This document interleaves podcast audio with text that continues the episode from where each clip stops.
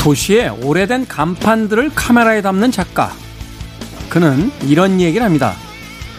흔히 간판을 새롭게 만들거나 바꿀 때 주인의 의지와 노력이 들어간다고 생각하죠. 하지만 간판을 그대로 유지하고 바꾸지 않는 것도 대단한 의지와 애정이 필요합니다. 새로움으로 가득 찬 세상을 살다 보면 내가 서 있는 곳이 어딘지, 가고자 했던 길이 맞는지 혼란스러워질 때가 있습니다. 그럴 때 변하지 않는 이정표 같은 오래된 간판 하나 그 길에 남아있어 주길 바라는 건 욕심일까요? 김태원의 시대음감 시작합니다.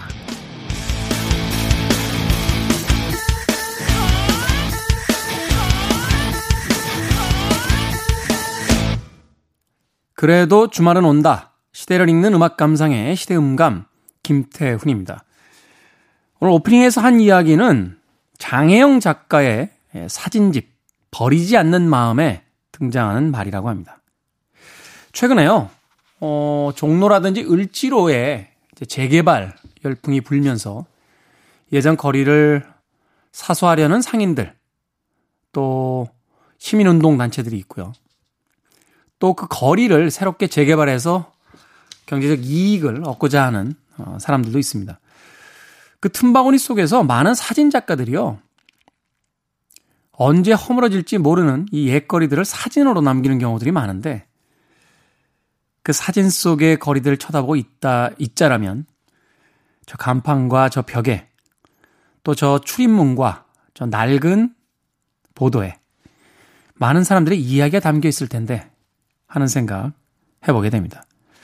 생각해보면 서울은 고도라고 불리우죠. 500년이 넘는 역사를 가진 수도다라는 이야기를 하는데 옛 것이 남아 있는 게 거의 없어요. 뭐가 있죠? 남대문, 동대문, 뭐, 문 몇 개, 국몇 개. 아니, 그거면 많은 거 아닙니까? 라고 하시는 분들도 계시겠습니다만, 상징적인 그런 건축물 몇 개 이외에 그 옛날 우리 선조들이 살았던 아주 소박하고도 멋스러운 그런 건물들은 하나둘씩 사라져 갑니다. 새 것도 좋겠습니다만 우리가 이 도시에 정을 붙이지 못하는 것은 어쩌면 100년, 200년 된 건물들이 아니라 우리가 초등학교 시절, 중학교 시절에 살았던 그 동네마저도 너무 빨리 변해버리기 때문에 우리들의 이야기가 담겨져 있지 않기 때문이 아닐까 하는 생각 해봤습니다. 그렇잖아요. 어느 백반집에 가더라도 간판을 턱 보면 오래된 간판이구나 라고 했을 때, 아, 이 집은 맛있겠다. 이 오랜 시간 동안 살아남았다는 것은 많은 사람들이 이 집의 음식을 좋아했다는 뜻이다. 라고 느낄 수 있는데, 깔끔하게 새 거로만 바뀌어가는 도시 속에서 조금 답답해짐을 느낍니다. 김태훈의 시대음감, 시대 이슈를 새로운 시선과 음악으로 풀어봅니다. 토요일과 일요일 오후 2시 5분, 밤 10시 5분 하루 두 번 방송되고요. 팟캐스트로는 언제 어디서든 함께 하실 수 있습니다. 김태훈의 시대음감은 더도 말고 덜도 말고 딱 10년 정도 해보고 나서 더 할지 말지. 로드 스튜어트의 음악 듣습니다. Stay with me.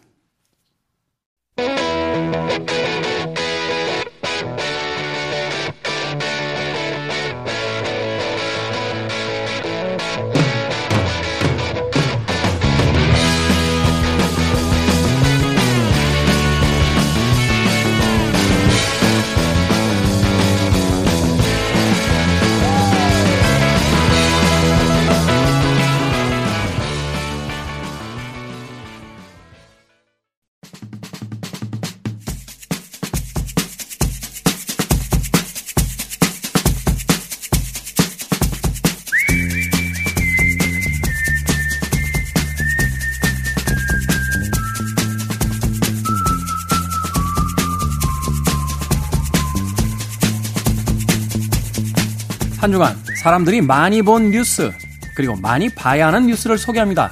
Most and Must KBS 산업과학부 오규정 기자 나오셨습니다. 안녕하세요. 안녕하세요. 자, 참고로 지금 저희가 방송 녹음하고 있는 시점은요. 9월 3일 목요일입니다. 현재까지 나온 기사들과 상황을 바탕으로 진행되는 점 양해해 주시길 부탁드리겠습니다. 자, 한 주간의 Most 뉴스, 많이 본 뉴스, 어떤 뉴스입니까? 네, 지난 8월 28일부터 9월 3일까지 포털 사이트 네이버에서 가장 많이 본 뉴스 키워드를 모았습니다. 뭐 마이삭, 태풍 이런 게 단연 압도적으로 많았고요. 네. 그리고 어, 코로나 그리고 뭐 어, 연관 키워드로는 확진, 마스크 뭐 이런 것들이 있었고요. 그리고 일본의 아베 총리 이름도 등장을 했고 네. 어, 생뚱맞게도 카카오 게임즈가 아주 그 커다란 키워드로 올라와 있더라고요. 주식 상장했죠? 네. 네. 그래서 가져와 봤습니다. 자, 마이삭 태풍, 코로나 확진 마스크, 아베, 네. 카카오 게임즈. 자, 이 중에서 마이삭 태풍부터 먼저 살펴보죠. 네, 마이삭 태풍의 연관 키워드가 굉장히 절망적이었어요. 하이선, 9호, 10호 이런 것들이 연관 키워드로 있었는데 마이삭이 지나가기도 전에 네. 다음 태풍이 벌써 그 이런 거잖아요. 그 한참 지금 야구 시합으로 치면 주자 말루에 막 점수 나고 3번 타자도 강타자로 지금 타석에 들어왔는데 음. 저 뒤에 더 강타자인 4번 타자가 대기하고 있어. 대기하고 있는 아주 무시무시한 절망적인 소식입니다. 지금 9호 태풍 마이삭이 지금 한반도에 피해를 좀 많이 끼쳤잖아요. 특히나 부산이나 제주 요쪽으로 피해가 좀 컸는데 곧바로 10호 태풍 마이선이 지금 태평양에서 발생해서 우리나라에 영향을 줄 거라는 관측이 나오고 있는데요. 이 원래 보통 이제 가을철에 태풍 한두 개 정도가 우리나라에 영향을 미칠 걸로 예상이 됐고 그리고 기상청에서도 그렇게 전망을 했는데 네. 하이선까지 오면 이번이 네 번째 태풍이 오는 거예요. 기상청은 이 10호 태풍 하이선이 그러니까 오는 월요일 새벽 3시쯤에 부산 남쪽 240km 부근 해상까지 접근할 것으로 예상을 하고 있고요. 근데 이렇게 태풍이 연달아서 오던 때가 있나요? 이게 사실은 하나 오고 나면 네. 좀 복구할 수 있는 시기 정도는 지나고 나서 다음 태풍이 왔던 것 같은데. 그 평년으로 따지면 0.8개 정도 우리나라에 태풍이 가을철에 오거든요. 그러니까 한 개가 채 안 되는 꼴로 오는 거예요. 근데 작년 같은 경우에 세 번 왔더라고요. 태풍이. 예. 어. 그래서 점점 좀 늘어나고 있다 이렇게 좀 보여지기는 합니다. 야, 이 제주도 쪽은 그 마이삭 때문에 막 정전되고 네. 그또 토산물도 막 내려오고 부산에선 또그 음. 그 여자분 한 분이 맞아요. 사망 사고도 예, 있었어요. 예, 이 유리에다가 그 테이핑인가 그거 하시려고 하다가 유리가 깨지면서 예. 부상을 입으셔서 사망하셨다라는 그런 뉴스도 예. 있었는데 야, 좀 야속하네요. 네, 어. 그러니까요. 그, 이 하이선의 태풍 경로가 지금 예상 태풍 경로가 있잖아요.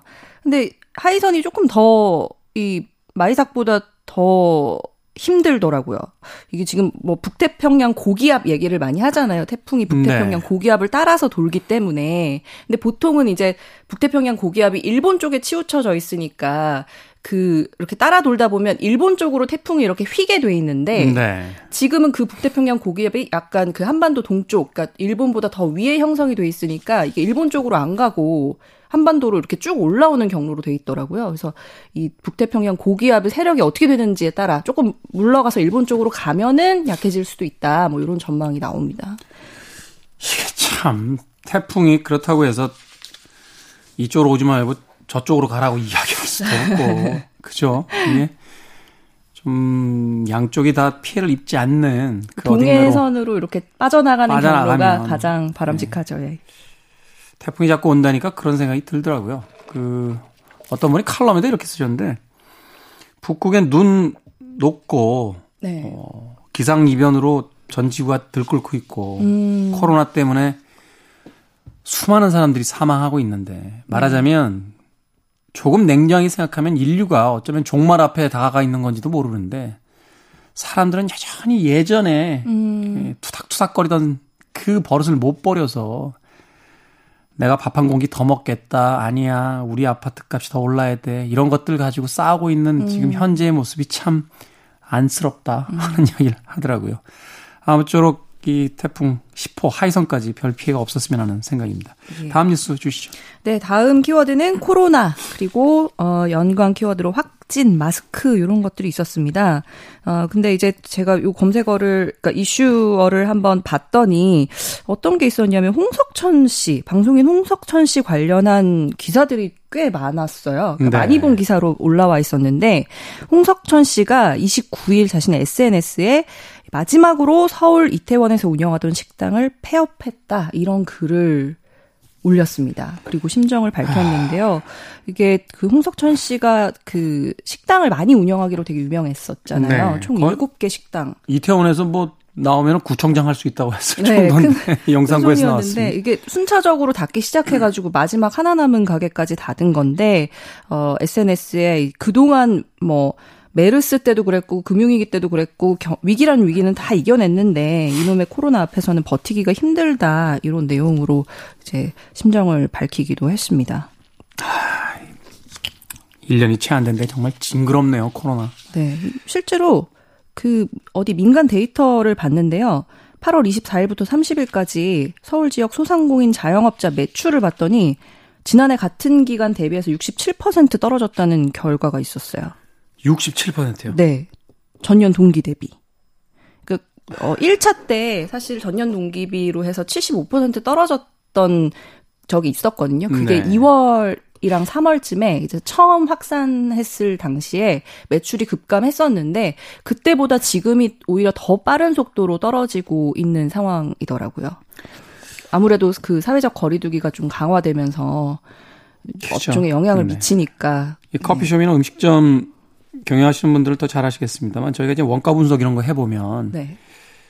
가게세가 한 전체 매출의 30% 정도 나가야 되고 매출에서 뭐 인건비하고 뭐 유지비용 뭐 해서 한 3, 40% 이렇게 실질적으로 이제 그 수익률이라고 해봐야 25%에서 30% 나오면 잘 나온다라고 음, 하는 건데 음.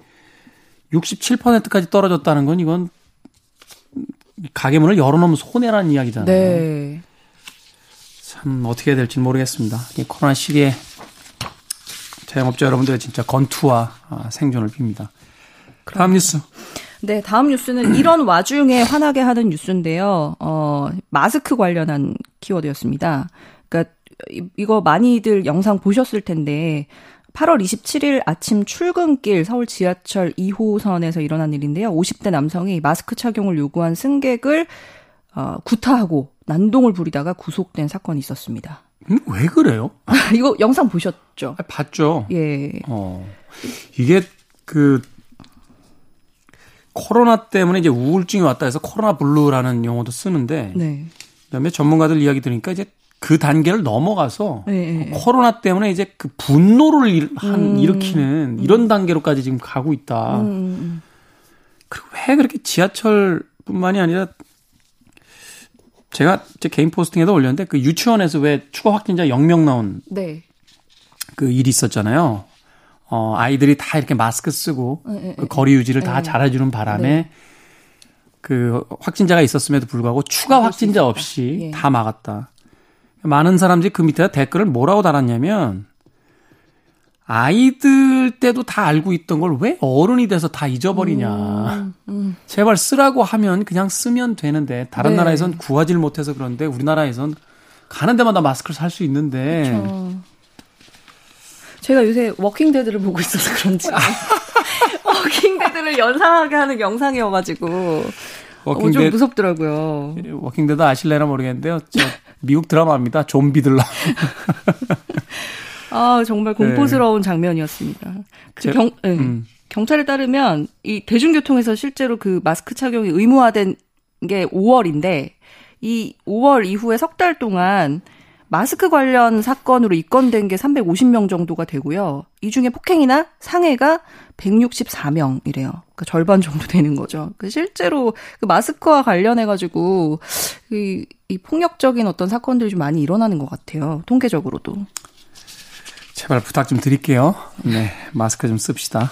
자, 다음 뉴스. 네, 다음 키워드는 아베인데요. 최근 지병 악화를 이유로 사의를 표한 아, 아베 신조 일본 총리의 이름과 그 연관 키워드로 아베 총리의 후임으로 유력하게 거론되는 스가 요시히데 관방 장관이 올라왔습니다. 네. 예, 우선 아베 관련해서 먼저 보면 어, 사임 이유가 그 대장염이잖아요. 근데 말은 그, 렇죠 네, 말이 말이 그렇고 대장염이 아니다. 그러니까 코로나19가 일본에서도 확산이 됐고 그다음에 또 아베 총리 그 본인이 선거법 위반 혐의로 지금 수사를 받고 있어서 이에 따라서 지지율이 계속 하락하고 있고 더 지지 기반이 흔들릴 것으로 예상이 되니까 출구 전략으로 건강 문제를 핑계 삼아서 사임했다라는 그런 의혹이 지금 일고 있는 겁니다. 음. 그 얘기 하시더라고요. 아베 총리면은 일국의 그래도 수상인데 네. 건강 문제는 극비에 속하는 건데. 그렇죠. 근데 일부러 공개를 했잖아요. 그 이야기를 계속 몇 주 동안 이제 네. 노출시켰다는 건 출구 전략을 만든 게 아니냐. 네. 아, 사임의 어떤 근거를 계속 쌓고 있었던 게 아니냐. 뭐 그런 이야기를 하더라고요. 예. 그리고 후임으로 지금 유력하게 거론되는 게 스가 장관이잖아요. 네. 이 스가 장관이 지금 원래는 이제 무파벌이었는데 자민당 내에서 지금 주요 파벌의 지지를 확보해서 가장 유력한 후보 그 반열에 올랐습니다. 근데 음. 언론들은 이제 이 스가 장관이 만약에 총리가 되면 우리나라와의 관계를 어떻게 가져가겠느냐 이런 추측을 내놓고 있잖아요. 근데 한편에서는 아베 총리보다 덜 공격적인 성향이다라고 하고 또 한편에서는 아니다. 한국에 대해서는 어 무척 강경하다. 그래서 스가 정권이 출범하더라도 한일 관계는 변화가 없을 거라는 그런 이제 전망을 내놓기도 했는데 2일 스가 장관이 기자회견을 통해서 자신이 이제 출마하겠다는 걸 밝히고 아베 정권을 확실히 계승하고 더 앞으로 나가기 위해서 내가 가진 힘을 다할 각오다 이런 소회를 밝혔습니다. 그러면서 이제 특히 좀 아베 총리의 경제 정책을 언급을 했는데 이게 그 우리나라에 지금 가했던 그 수출 규제 보복 조치 이거를 철회할 뜻이 없다는 걸로 해석되지 않을까 그런 어 우리 정부의 우리 정부가 어 그런 점에 촉각을 좀 곤두세우고 있는 상황입니다. 참 대단하네요. 왜냐하면 경제 봉쇄에서 결국 일본이 득을 많이 봤죠. 득을 얻은 게 없잖아요. 네. 손해를 봤잖아요. 네. 그런데 그럼에도 불구하고 후임까지도 어 물론 이제 뚜껑을 열어봐야겠습니다만 이 경제 봉쇄 조치를 처리할 뜻이 없다라고 하면 이제 계속 자기들 손해 보겠다라고 하는 것 같은데 좀 그런 생각이 들어요. 일본의 정치적 문화가 좀 이렇게 낡고 음. 어, 과거의 어떤 전통이라든지 이 스타일에 묵혀 있는 게 아닌가. 그래서 일본의 음. 어떤 그 여러 가지 문화라든지 정치라든지 경제가 점점 나이 들어가고 있는 게 아닌가 하는 좀 생각이 음. 들더라고요. 그, 그 얘기도 있었잖아요. 왜 아베가 이렇게 내려가냐라고 했더니 지지율 더 떨어지면 이제 정권 자체가 바뀔 것 같으니까. 음, 맞아요. 네. 네. 거기에 대한 뭐 안전장치다라고 하는 이야기가 있는데 두고 보죠. 뭐. 예. 네, 우리 잘 개발했잖아요. 다음 뉴스. 예, 다음 키워드는 카카오 게임즈인데요. 카카오의 자회사인 카카오 게임즈의 공모주 청약 관련 보도가 많았습니다. 그 일반 투자자들이 대거 이 그 공모주 청약에 쏠리면서 그야말로 청약 광풍이 일었다라고 해도 과언이 아닐 정도인데요. 네. 이 사실 제가 그 돈에 약해가지고요. 이 공모주 청약 어떻게 하는지 잘 모르겠는 거예요. 아니 제가 그 이거 공모주 청약 하기 전에 네. 몇몇 경제 전문가들 만났는데 네. 무조건 네. 하여튼 뭐 영혼까지 끌어모아서 들어가라는 거예요. 네. 들어만 가면 한 30% 정도는 무조건 수익이 나고 시작이다. 네. 그리고 당분간 카카오 떨어지지 않는다. 음, 음, 음, 음.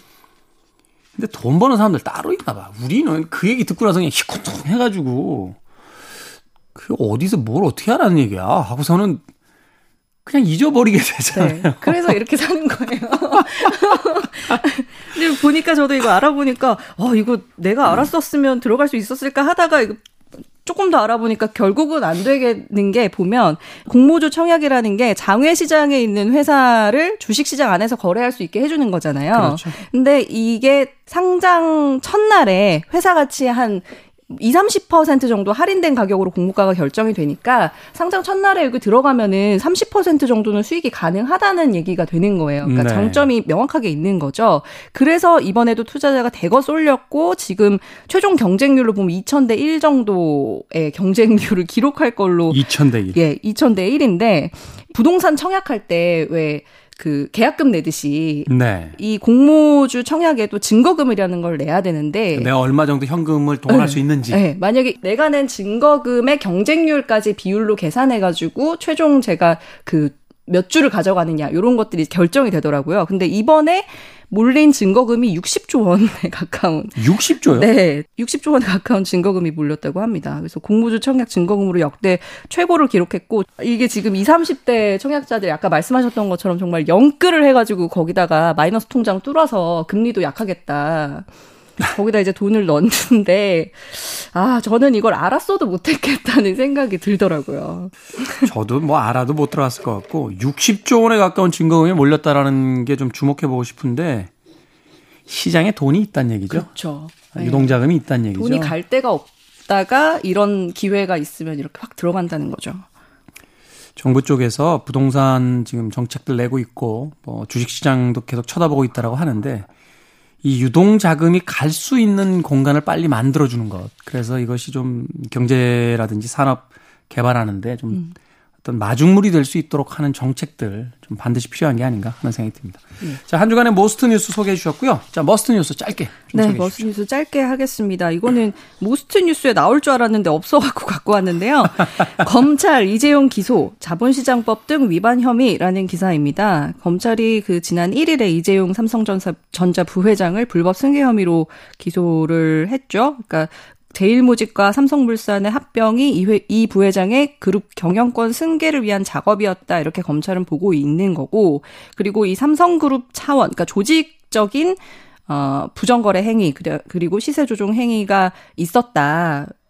이렇게 판단을 하고 있습니다. 네. 예. 그리고 음, 음. 2012년에 작성됐던 삼성그룹 내부의 보고서가 나왔는데 이제 그 보고서 내용을 보면 좀 구체적인 그 계획 같은 것들이 나와 있는 거죠. 그래서 음. 예, 기소가 됐고 6월에 사실은 수사심의위에서 불기소 권고가 나왔었는데 이거를 처음으로 뒤집고 기소를 한 거여가지고요. 이게 앞으로 이 법정에서 어떻게 될지 좀 주목이 되는데, 예, 모스트 뉴스엔 없어서 가져왔습니다. 네. 수사심의위원회에서는 불기소 권고가 나왔는데 검찰은 기소했다. 예. 검찰 쪽 내부에서도 또 여러 가지 또 목소리들이 있는 것 같네요. 네. 지켜보겠습니다. 자, 오기정 기자와 함께 한 주간의 Most and Must 뉴스 살펴봤습니다. 고맙습니다. 감사합니다.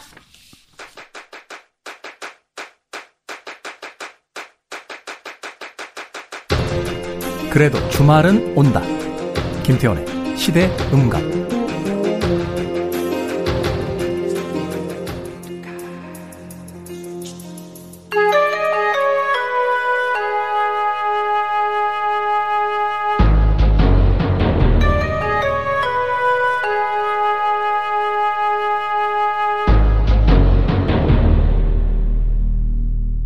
변호사 D의 헌신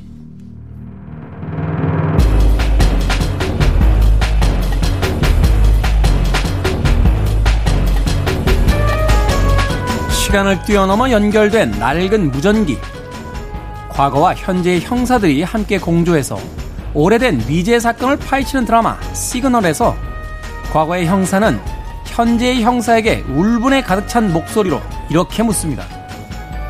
그래도 20년이나 지났는데 거긴 뭐라도 달라졌겠죠? 그죠? 시간을 뛰어넘어 우리 시대에 다시 만나는 그때의 사건 이야기 변호사 D의 헌신 도진기 변호사님 나오셨습니다. 안녕하세요. 안녕하세요. 도진기입니다. 만약에 드라마 시그널에서처럼 과거에 살고 있는 어느 법조인이 변호사님께 20년이 지났는데 거긴 뭐라도 달라졌겠죠? 라고 묻는다면 무엇이라 대답하시겠습니까? 돈은 조금 많이 늘어 생겼고요. 사람들이 돈은 많이 가졌고 또 택배도 좀 빨라졌고 네. 맛집도 많이 생겼고 다만 사건들은 이름을 바꾸도 않채 그대로 반복되고 있다. 이렇게 말할 것 같습니다. 오히려 사기의 금액이 더 커졌고 네. 살인의 방식은 더 잔인해졌고 그런데 사람들은 그걸 발전이라고 부른다. 아파트의 평수가 늘고 자신들의 옷의 숫자가 늘고 음식을 먹을 수 있는 기회가 더 많아진 걸 가지고 씁쓸하네요. 네. 개인적으로 20년 전에 도진기 변호사님이 현재 도진기 변호사님에게 뭐가 좀 달라지셨습니까? 라고 묻는다면 개인적으로는 뭐라고 하시겠습니까? 정말 혁명적으로 달라졌다라고 말할 수 있을 것 같습니다. 어떤 의미에서? 20년 전에는 제가 지금의 이런 모습일 거라고 생각하지 못했던 모습들이 많이 있거든요. 그렇죠. 예. 예를 들어서 요즘 제가 트로트가 좋아집니다. 상상을 못했던 일이에요. 저는 트로트 프로에도 출연을 했습니다. 아, 그러신가요? 상상도 못할 일이죠. 네, 저는 아, 헤비메탈과 로큰롤 이외엔 음악은 듣지도 않았습니다. 어떻게 보면 시간이라는 건참 음, 아주 우아한 어, 중재자이자 아, 좋은 자가 아닌가 하는 생각이 또 드네요. 예. 단단했던 무엇인가를 또 보, 어, 보드랍게 만들고 또 날카로웠던 무엇인가를 좀 아, 각을 깎아서 여러 사람들과 어울리게 해주는 게 아닌가 하는 생각도 듭니다. 자, 오늘은 어떤 사건 다뤄, 어, 다뤄보시겠습니까? 예, 아까 그 김태훈 선생님이 그 20년 전이나 지금이나 뭐가 달라졌습니까? 라고 물으셨는데, 이 사건도 과연 한 20년도 더 넘은 사건입니다만, 지금 세대에 있어서 어떤 그 우리 사회가 그 바뀌었나라는 의문을 좀 던지게 해주는 그런 사건입니다. 네. 92년도 있었던 사건인데요. 다들 잘 아시는 그 마광수 교수의 즐거운 살아 사건입니다. 아, 이 사건 참 당시에도 논쟁이 심했고 그렇죠. 이게 예. 사실은 이제 국가 권력과 그 자유 예술계라고 해야 되나요? 와의 어떤 일종의 투쟁 같은 그런 사건이었는데. 네. 그 당시에도 여론 자체는 비난이 굉장히 많았었거든요. 무슨 이런 음란한 소설을 썼냐. 음. 그런데 문제는 이제 그런 비난에서 그친 게 아니라 국가 권력이 개입해서 수사를 하고 구속을 하고 법적 처벌까지 나갔다는 데 있습니다. 그러니까요. 예, 그래서 오늘 결국은 그 재판에 초점을 맞춰서 말씀을 드릴 건데 이게 뭐 필화 사건 중에 하나죠. 이 마광수 교수, 그러니까 연세대 국어국문학교 교수셨는데 네. 이 즐거운 살아라는 소설을 냈습니다. 읽어보셨나요? 제가 이거는 줄거리만 알지 읽어보지 못했습니다. 전 사실 읽어봤거든요. 아 그러세요? 예. 이게 뭐 이렇게 외설스럽다고. 사실은 나는 야한 여자가 좋다부터 시작해서 이제 마강수 교수가 그 문단에 굉장히 스타 작가였잖아요. 그렇죠. 음. 그래서 가자 장미여관으로 뭐 즐거운 사람. 당시에 이제 대학생들은 마강수 교수가 책 내면 무조건 이제 보는 게 일상화되어 있던 시절이었는데 예. 한쪽에선 사회주의 서적 막 이런 거 읽고 한쪽에서 마강수 교수 책 읽고 막 이랬는데 예. 저는 그 당시에도 뭐 이렇게 그게 야한가라는 생각을 했어요. 오히려 좀 뭐라고 할까요? 좀 약간 동화적이고 유치하다고 해야 될까요? 네. 예, 뭐 그렇게 아주 막 수준이 높다든지 뭐 이런 얘기는 또 별개의 얘기겠습니다만 네. 뭐 그렇게 이제 문학 작품으로서 인정을 받은 건 아니었습니다. 물론 그 당시나 지금이나. 근데 이게 즐거운 사라라는 내용이 이 사라라는 여대생을 주인공으로 해서 이 네. 여성이 수많은 남성들과 자유로운 어떤 성관계를 가지는 그런 내용들이 주를 이룬 그런 내용이에요. 그렇죠. 저는 이제 개인적으로 이건 못 봤습니다만 이것보다 훨씬 수위가 센 그 권태라는 소설을 봤습니다. 권태. 예. 그 마강수 교수께서 쓰신 소설인데 이거는 정말 굉장히 하드한 그런 내용들로 가득 차 있었거든요. 음. 그래서 제가 이 권태라는 소설을 읽고 나서 밤새 읽었습니다. 밤새 읽고 나서. 그런 소설을 한번 잡으면 아, 중간에 스톱이 잘 안 돼. 아침에 일어나고 나니까 이렇게 뇌가 뭔가 이렇게 핑크빛으로 붉게 변해버린 느낌이 드는 거예요. 음. 저는 개인적으로 굉장히 좀 불쾌해서 제가 전무후무하게 책을 처음으로 찢어서 버렸습니다. 아, 나의 어떤 그 순결한 정신 상태를 오염시킨 것 같은 그런 느낌이. 위기감 때문인지 네. 버렸습니다. 근데 제가 그 책을 실한 것과는 별개 문제로 그 얼마 뒤에 마강수 교수가 즐거운 살아라 때문에 구속이 됐다는 소식을 접하고 굉장히 충격을 받았거든요. 그때 법대에서 공부하실 때입니까? 아니면? 네. 그렇죠? 네, 네네. 법대생 그래서 이거를 내 책, 내 책은 싫어하지만 이거를 법적으로 처벌한다는 데서 굉장히 큰 의문을 가졌던 사건이고요. 아, 그때 법대생이었으면은 법대에서의 법학도들끼리도 논쟁이 좀 있었겠네요. 사실은 이 논쟁이 있었다기보다는 약간 학생들 사이에서도 조롱과 비웃음의 대상이었어요. 이 책 자체가? 예. 아. 그래서 마광수 교수의 책을 읽고 진지하게 논의를 하면 뭔가 이렇게 좀 약간 왕따를 당하는 그런 분위기도 있긴 있었습니다. 뭐 그런 의식인데. 뭐 그런 걸 읽냐? 뭐 이런 분위기. 그렇죠. 네. 근데 거기서 끝났으면 되는데 법적인 처벌까지 나갔다는 거죠. 음. 92년도에 이 쇼킹하게도 이 마건수 교수가 강의하고 있는 도중에 형사가 들이닥쳐서 체포를 해갔습니다. 이게 뭡니까 도대체? 92년도면은 그래도 민주화된 그, 아, 이게 노태우 정권? 후반인가요? 후반입니다만 그때 이미 민주화는 큰, 어, 큰? 흐름이었죠. 직선제가 이미 다 관철이 됐던 시기니까. 네. 네. 그리고 구속이란 게 도주우리가 있을 때 하는 거지 않습니까? 그렇죠. 근데 강의하고 있는 교수가 어떤 도주우리가 있기 때문에 했는지 의문이죠. 그걸 떠나서 전 국민이 다 마강수 교수 얼굴 알고 또 연세대 교수님이셨는데 도주를 어디로 합니까? 그리고 책을 내놨는데 증거 인멸이 될 수도 없고 사실은 그렇죠. 그렇다 이게 뭐 국가 전복에 이르는 뭐 중범죄도 아니고. 예. 그 길로 바로 구속이 돼서 재판을 받은 겁니다. 제목이 그겁니다. 음화 제조 및 반포죄예요. 그 음란물을 만들고 유통시켰다라는 제목인 거예요. 음란물의 기준은 누가 정하는 겁니까? 그러니까 그 당시 음란물의 기준이 결국 재판의 관건이었던 겁니다. 네.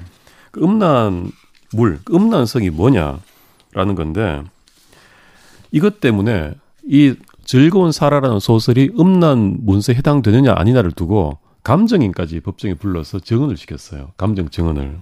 감정인이요? 예. 그러니까 음란물을 감정하는 사람이 있습니까? 전문가가 없는데 문학이라든지 이런 쪽에 조예가 깊은 교수나 전문가들을 불러서 견해를 물어보는 거죠. 아니 문학계라는 게 원래 백만 가지 생각이 다 다른 사람들이 모여 있는 데인데 거기서 전문가를 또 부른다고요. 네. 예, 그러니까 어떤 뭐 의학 감정도 아니고 건축 감정도 아니고 음란성 감정이라는 게 좀 특이하긴 한데 이때 이루어졌고요. 이때 그 고려대학교 민용태 교수, 네. 작가 하일지 씨 이 두 분이 나와서 이건 음란 문서가 아니다라고 음. 했습니다. 또 그 반대편에서는 서울대 법대 안기광 교수께서 나오셔서 이거는 음란물이다. 라고 또 하고 가셨어요. 음. 그래서 이렇게 음란물 여부에 대해서도 감정인들 출석해서 의견이 갈렸고요. 근데 그 당시에 그 음란성 기준이 판례상 확립된 건 있었습니다. 어떤 거였죠? 어떤 내용이 하면 그냥 사회 통념으로 판단해라라는 건데 다만 예술성과 사상성이 들어 있으면 음란성이 완화될 수 있다라는 기준을 제시를 한 거예요. 예술성은 또 누가 평가합니까? 어려운 문제죠. 모두 애매한 개념을 다시 애매한 개념으로 푼 겁니다. 그러니까 이런 거잖아요. 즐거운 사라가 이거 음란물인데라고 했는데 만약 어 이상 문학상을 받은 작품이다. 네. 그러면 예술미가 좀 있으니까 좀 누그러지나? 뭐, 뭐, 그, 뭐 이런 거잖아요. 그렇죠. 바로 그런 거죠. 그러니까 뭐 차탈레 부인의 사랑도 음란하지만 수많은 해외의 문학평론가들이 고전의 걸작이라고 하니까 좀 뭐 그냥 그렇죠. 넘어가고 뭐 이러는 거잖아요. 그 차탈레 부인의 사랑이나 롤리타 이런 것들을 누가 음란물이다라고 막 하는 사람이 나오면 그 사람이 부끄럽겠죠. 롤리타 같은 작품은 지금 내도 구속 사유될 만한 내용 아닙니까? 그거는 이제 미성년자 여성이 등장하는. 근데 아청법은 영상 표현물에만 해당되기 때문에 네. 예, 롤리타 같은 소설은 일단은 빠지긴 빠지는데 네. 그래도 하여튼 그런 것들 때문에 그 완화될 수 있다 이거죠. 그리고 예술성 있는 것들은 근데 이 재판부가 어떻게 봤냐면은 이 즐거운 사라를 보니까 자유분방한 어떤 성생활 묘사가 대부분이다. 그리고 그 묘사가 질적으로나 양적으로나 이 소설의 중추를 차지하고 있다.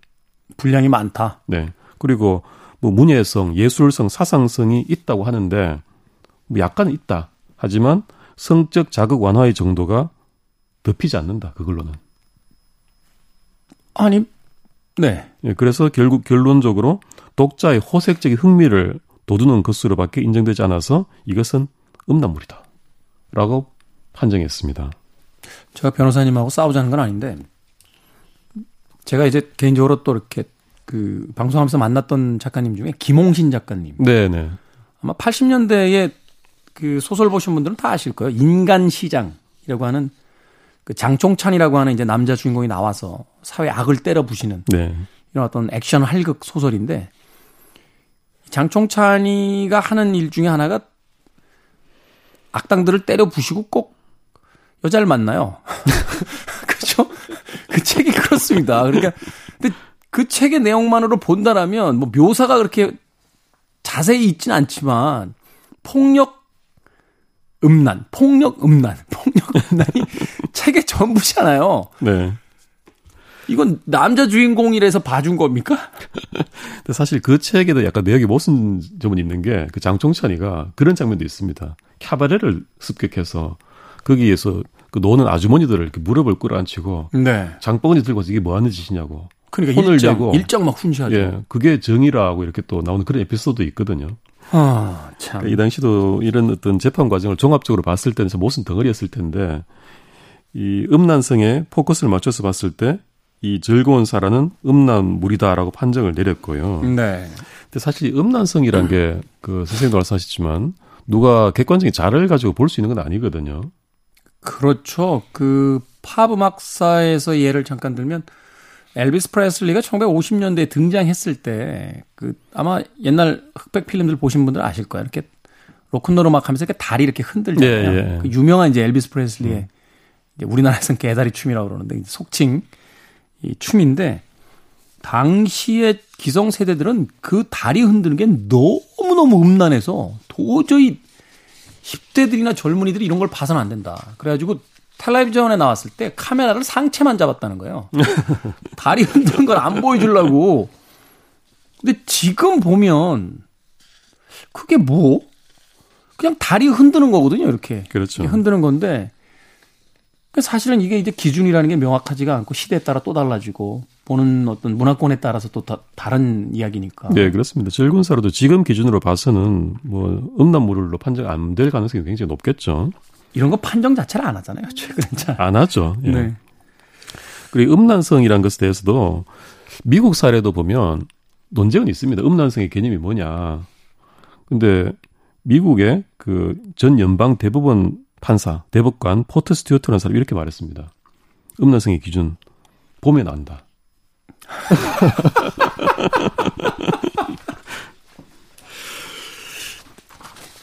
이거를 판사가 판단하겠다는 게 좀 웃기죠. 뭐 아동계산 청소년물도 아니고. 내가 판단하겠다. 음. 이런 거군요. 음. 그 미국 판례 얘기하시니까 아마 더 잘하실 것 같은데 그 허슬러 잡지 만든 레리 플랜트가 미국 법정에서 그 수정법 1호 가지고 막 싸울 때 그때 했던 유명한 이야기가 아니 살인은 불법인데 누군가 죽이는 걸 사진 찍어서 가지고 오면 퓰리처상을 주면서 음. 남녀가 사랑을 하는 건 합법인데 왜 그걸 사진을 찍어서 올리면 다 잡아가냐 하면서 도대체 기준이 뭐냐라고 얘기했던 그, 그 항변이 생각이 나는 거죠. 예, 조금은 다른 얘기입니다만 참고적으로 포르노그라피도 합법인 나라가 있고 불법인 나라가 있죠. 그렇죠. 합법인 나라들은 이제 미국이나 유럽 같고 그다음 일본 같은 경우고 불법인 나라들이 이제 중국이나 아랍 그리고 우리나라가 되겠습니다. 음. 그러네요. 이게 지구상에서도 같은 문화권에서도 합법인 나라와 불법인 나라가 있다라고 하는 것들. 결국 이제 그 시대나 그 사회가 가지고 있는 어떤 시스템, 이걸 유지하기 위한 어떤 통념, 이것으로서 이제 작동된다 이렇게 봐야, 봐야 될 것 같네요. 그렇죠. 이게 지구적으로 같은 기준이 될 수는 없을 것 같고요. 그 어떤 공동체마다의 기준이라든지 정서에 따른 건데 이 당시 우리나라 공동체의 정서가 너무나 기준이 엄격했다. 그리고 그것을 법으로 단죄하는 데 대해서 큰 어떤 통제가 없었다라는 것이 좀 문제였다는 거죠. 한편으로는 또 이 주인공이 남자였다라면 그렇게까지 음란물로서 규정하고 막으려고 했을까 하는 생각도 좀 드네요. 그럴 수 있습니다. 네. 여대생이었다는 것 때문에 더 파장이 컸을 수도 있습니다. 그렇죠. 보수적인 또 남자 법관들 입장에서는 용납이 안 된다 이렇게 네. 이야기할 수도 있고요. 이 즐거운 사라가 우리나라에서는 그 당시 음란물 판정을 받고 다 회수되고 폐기됐습니다. 지금 이 책을 못 구합니다. 아 그래요? 예. 그 중고 시장에 한두 권 나온다고 해도 엄청난 고가에 뭐 나오든지 거의 없든지 그럴 겁니다. 잠깐만요. 제가 대학 때 산 책들을 다 어디다 놔뒀죠? 찾아봐야겠는데요. 아 그렇구나. 예, 어. 그 자산을 어디다 지금 은닉하고 계신 건데 이게 일본에 번역돼 나갔습니다. 네. 일본에서는 이게 10만 부가 팔려가지고 우리나라 어. 소설 역사상 가장 많이 팔린 책이 됐어요. 그러니까 일본 쪽 출판사에서는 또 그렇게 홍보했을 거 아니에요? 또 그 한국에서의 금서. 예. 우리나라도 왜 그 외국에서 금서된 책들 이렇게 출판사들이 내놓을 때, 어, 작가 본인의 나라에서는 읽을 수 없었던 책. 뭐 이렇게 하면서 이제 홍보하는 경우가 생기는데. 그렇죠. 읽어 보니까 뭐, 에게 이걸? 뭐 이럴 수도 있겠죠. 일본 쪽의 입장에서 본다라면. 예. 어찌됐건 마강수 교수는 그래서 어떻게 판결이 났습니까? 그래서 결국 유죄로 판정이 되고 1심, 2심 다 집행유예가 되고 대부분에서도 확정이 됐습니다. 집행유예. 예, 그래서 이 도서는 이제 폐기되고 출간도 못 된 거죠. 재출간도. 음. 근데 이, 이 사건 이후에 2008년에 새로운 대부분 판례가 나옵니다. 2008년에. 예, 음란물에 관한 새로운 판례가 나옵니다. 네. 기준이 달라진 건데요. 음란물은 전적으로 성적 흥미에만 호소를 하는 것이고 하등의 문학적 예술적 가치를 지니지 않은 것이 음란물이다. 아, 그러니까 내립니다. 과거의 어떤 음란물의 정의는 예술성이 좀 강하게 있어야 된다. 네. 그래야 음란물을 좀 우리가 봐주겠다 이렇게 했는데 바뀐 정의는 예술성이 조금이라도 있으면 괜찮은데 그게 아니라 예술성은 일도 없이 오직 그 얘기만 하면 그건 음란물이다. 그렇죠. 그런 기준으로 바뀐 겁니다. 예를 들어서 어떤 그 불법 성 업체에서 광고 전단지에 막 그런 걸 실어서 보냈다. 그러면 당연히 음란물이겠죠. 그거는 그거 자체를 상품으로 파는 행위니까. 예, 예술성 이런 게 있을 수가 없는 것들이겠죠. 근데 소설이라든지 뭐 만화라든지 영화라든지 여기에 또 문학성 예술성이 일정 정도 있는데 거기에 음란적 요소가 있다고 해서 전체를 음란물이다라고 보면 안 된다라는 기준으로 바뀐 겁니다. 그렇군요. 그래서 지금 기준으로 만약에 이 즐거운 사라가 재출간되거나 한다면 음란물 판정은 안 받을 겁니다. 근데 작가가 아, 유명을 달리 하셨죠. 네. 네. 재출간을 하려면 또 그 유족들의 어떤 합의도 있어야 되고 그렇습니다. 허락도 있어야 될 텐데. 네. 그리고 2017년도에 극단적인 선택으로 돌아가셨죠. 그리고 이게 어쨌든 간에 이 즐거운 사라 사건은 그 당시에 대부분 판결이 확정이 돼서 끝난 상태입니다. 음. 재심으로 뒤집어지지 않으면 현재 단계에서는 법적으로는 이게 음란물이라는 판정이 뒤집어져 있는 상태는 아닙니다. 아, 그렇군요. 당시에 판결로서 음란물 판정이 났기 때문에 이걸 재출간을 하려면 다시 재판을 해서 이게 음란물이 아니라는 판결을 받아야지만 이제 재출간을 할 수 있는 거군요. 그렇죠. 그게 정식 절차일 텐데 이 사건은 다시 재판, 그 재심을 할 수 있는 요건은 없었거든요. 그래서 결국은 방법이 있다면 그냥 재출간을 하고 하고 만약에 문제 됐을 때 2008년 판례 바뀐 거 봐라. 음. 이렇게 할 수는 있겠죠. 근데 재출간을 한다라면 판례가 바뀌었으니까 검찰 쪽에서 이걸 다시 음란물로 규정하고 그 소송을 걸리는 없지 않겠느냐. 없을 겁니다. 그리고 음. 이 즐거운 사라 사건에서 당시에 관여했던 뭐 판결문 아직도 남아 있지 않습니까? 네. 거기 이름 올린 판사들, 법관들은 솔직히 지금 와서 조금 부끄러울 수 있거든요. 안 그러신 것 같던데요. 과거 과거에 여러 판결하셨던 그 판사님들 정치인으로 이렇게 변신하셔서 그 이야기 하시는 거 보면 다들 꿋꿋하시는 것 같은데. 네. 아니 뭐 제 개인적인 생각입니다. 네. 자 도진기 변호사님과 함께 마광수 교수의 즐거운 살아 아, 재판에 대한 이야기 나눠봤습니다. 예술가라는 것 그리고 또 예술가가 아닌 그냥 일반 평범한 아, 보통 시민이라 할지라도 자기 시대를 선택해서 태어날 수 없다라는 게 참 아쉬운 음, 그런 대목이 아닌가 하는 생각이 듭니다. 자, 도진기 변호사님과는 여기서 인사 나누겠습니다. 내일 또또 어, 또 다른 어, 사례들을 가지고 어, 현재 우리들에 대한 이야기 좀 나눠주십시오. 고맙습니다. 네, 감사합니다. 저도 마무리 인사드리겠습니다. 마광수 교수님을 생전에 뵌 적은 없습니다만 음, 그래도 여러 권의 책을 봤던 음, 독자로서 위로의 의미로 좀 섹시한 음악 틀어드립니다. 놀란스의 섹시 뮤직 들으면서 저도 작별 인사드리겠습니다. 지금까지 시대음감의 김태훈이었습니다.